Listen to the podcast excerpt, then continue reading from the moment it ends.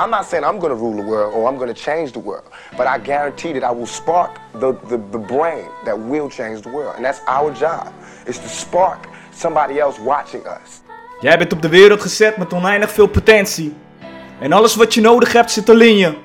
Het enige wat je hoeft te doen, is naar durven kijken. Dit is de Held en de Spiegel podcast.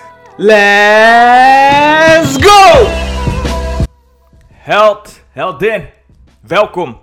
Ik ben jullie host, Mike. En ik hoop dat alles goed gaat met jullie. Vandaag is het maandag 20 juli.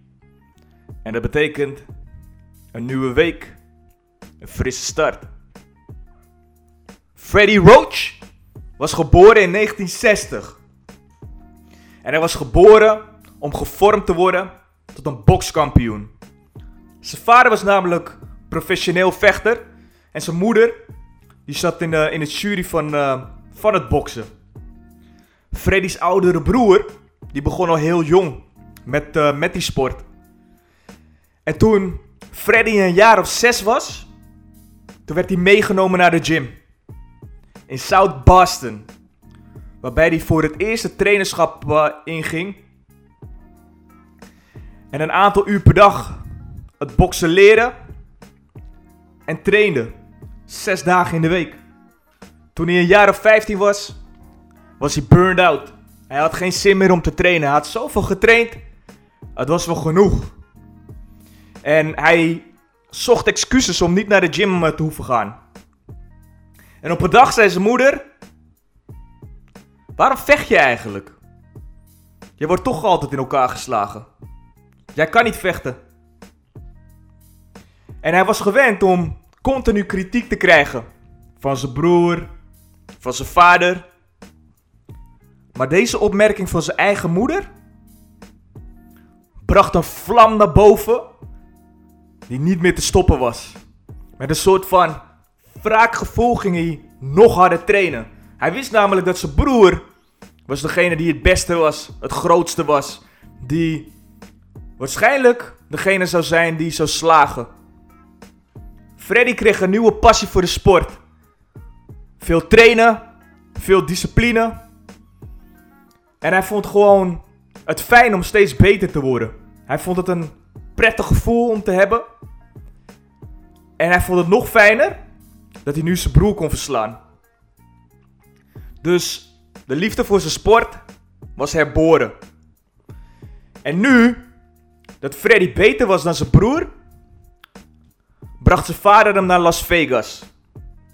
Om hem verder te helpen in zijn carrière. En toen hij een jaar of 18 was, toen ging hij trainen onder de legendarische coach Eddie Fudge. En het zag er allemaal veelbelovend en goed uit.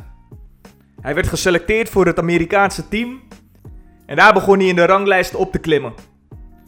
Maar voordat hij het wist, kwam hij tegen een nieuw obstakel aan. Een obstakel die hij nooit eerder had gehad. Hij werd door zijn trainer werd hij continu getraind op een bepaalde techniek. En tijdens de trainingen voerde hij ze uit tot perfectie. Maar op het moment dat hij in de ring stond, kon hij zijn emoties niet handelen en werden het soort van straatgevechten, waardoor hij verloor. En op een gegeven moment ging het zo slecht met hem. Mensen zagen signalen wat waarschijnlijk Parkinson zou kunnen zijn. Dus zijn trainer Farts die zei van, je kan beter stoppen. Je kan beter met pensioen gaan. Alleen hij weigerde. En hij ging verder met zijn vader en hij bleef trainen. En van de zes wedstrijden die hij had gevochten, verloor hij de vijf, totdat hij daadwerkelijk met pensioen ging op 26-jarige leeftijd. Wat moest hij nu? Boksen was zijn leven. Vanaf zesjarige leeftijd was hij alleen maar daarmee bezig geweest. En hij begon een baantje te krijgen in telemarketing. Hij begon te drinken. En hij begon zelfs de sport begon niet te haten. Totdat hij op een dag terugging naar de gym van zijn oude trainer.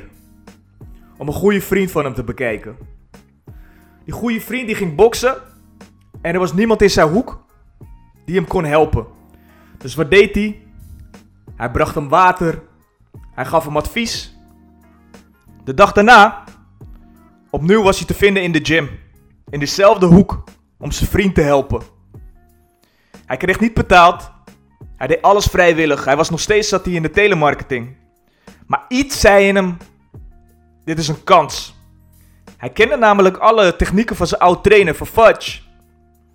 Waarbij hij ze kon overdragen aan de rest van de boxers. En zijn verantwoordelijkheid begon te groeien. Maar ergens in zijn achterhoofd dacht hij van ja, hoe lang ga ik dit volhouden? Want boksen, ik weet het niet. Een carrière, trainers, het is niet echt business. Wordt dit routine? Want alles is zo voorspelbaar. Maar in de boksring, in de boksring niet. Totdat die dag kwam dat alles veranderde. Virgil Hill gaf hem een techniek wat hij had gezien bij de Cubanen. De Cubaanse boxers die stonden samen in de ring met hun coach. En ze waren niet alleen maar bezig met een punching bag, maar de coach die had wanten aan. En op die wijze begonnen ze te sparren in de ring. Zijn ogen begonnen op een gegeven moment te stralen. Dit was het. Dit was het. Boksen was namelijk saai geworden. De trainingen waren continu hetzelfde. En dit was een manier om alles te veranderen. Hij zag het niet alleen als spanningsmomenten, maar hij zag het op een manier dat je bepaalde strategieën kon, uh, kon veranderen. Hij zag het als een trainingsmechanisme dat het hele spel kon veranderen. Revolutionair. Hij begon het zijn eigen boxers begon hier te, te laten trainen. En het was niet alleen strategisch, het was vloeiend. En Fudge, die vertelde die, ik ga voor mezelf beginnen. En toen begon hij in razend tempo een reputatie te krijgen als een van de beste boxingtrainers ooit. In een aantal jaar was hij ook de meest succesvolle trainer van zijn generatie. De laatste tijd krijg ik heel veel vragen omtrent mensen die talentvol zijn of die een passie ergens voor hebben. Alleen ze zijn de liefde voor iets verloren. Misschien van het spel wat ze spelen, misschien het beroep wat ze, wat ze uitoefenen. En daardoor zwakken ze af. En voelen ze zich niet meer, ja, de succesvolle persoon die ze daar voorheen wel waren. En weet je wat het is? In je omgeving, wanneer je succes behaalt, wanneer je de juiste dingen doet, goede dingen doet, dan word je op handen gedragen. Mensen applaudisseren voor je. Maar op het moment dat het wat slechter gaat, dan zul je heel veel mensen niet meer gaan, uh, gaan zien. Die zullen je niet de adviezen geven die, uh, die je eigenlijk uh, behoort te hebben. Want één ding is succes halen, talent hebben in een sport. Anders. Maar het andere aspect is het mentale aspect. Want er kunnen altijd dingen gebeuren in je leven. Namelijk het verliezen van geliefde, je hart breekt, misschien iets anders.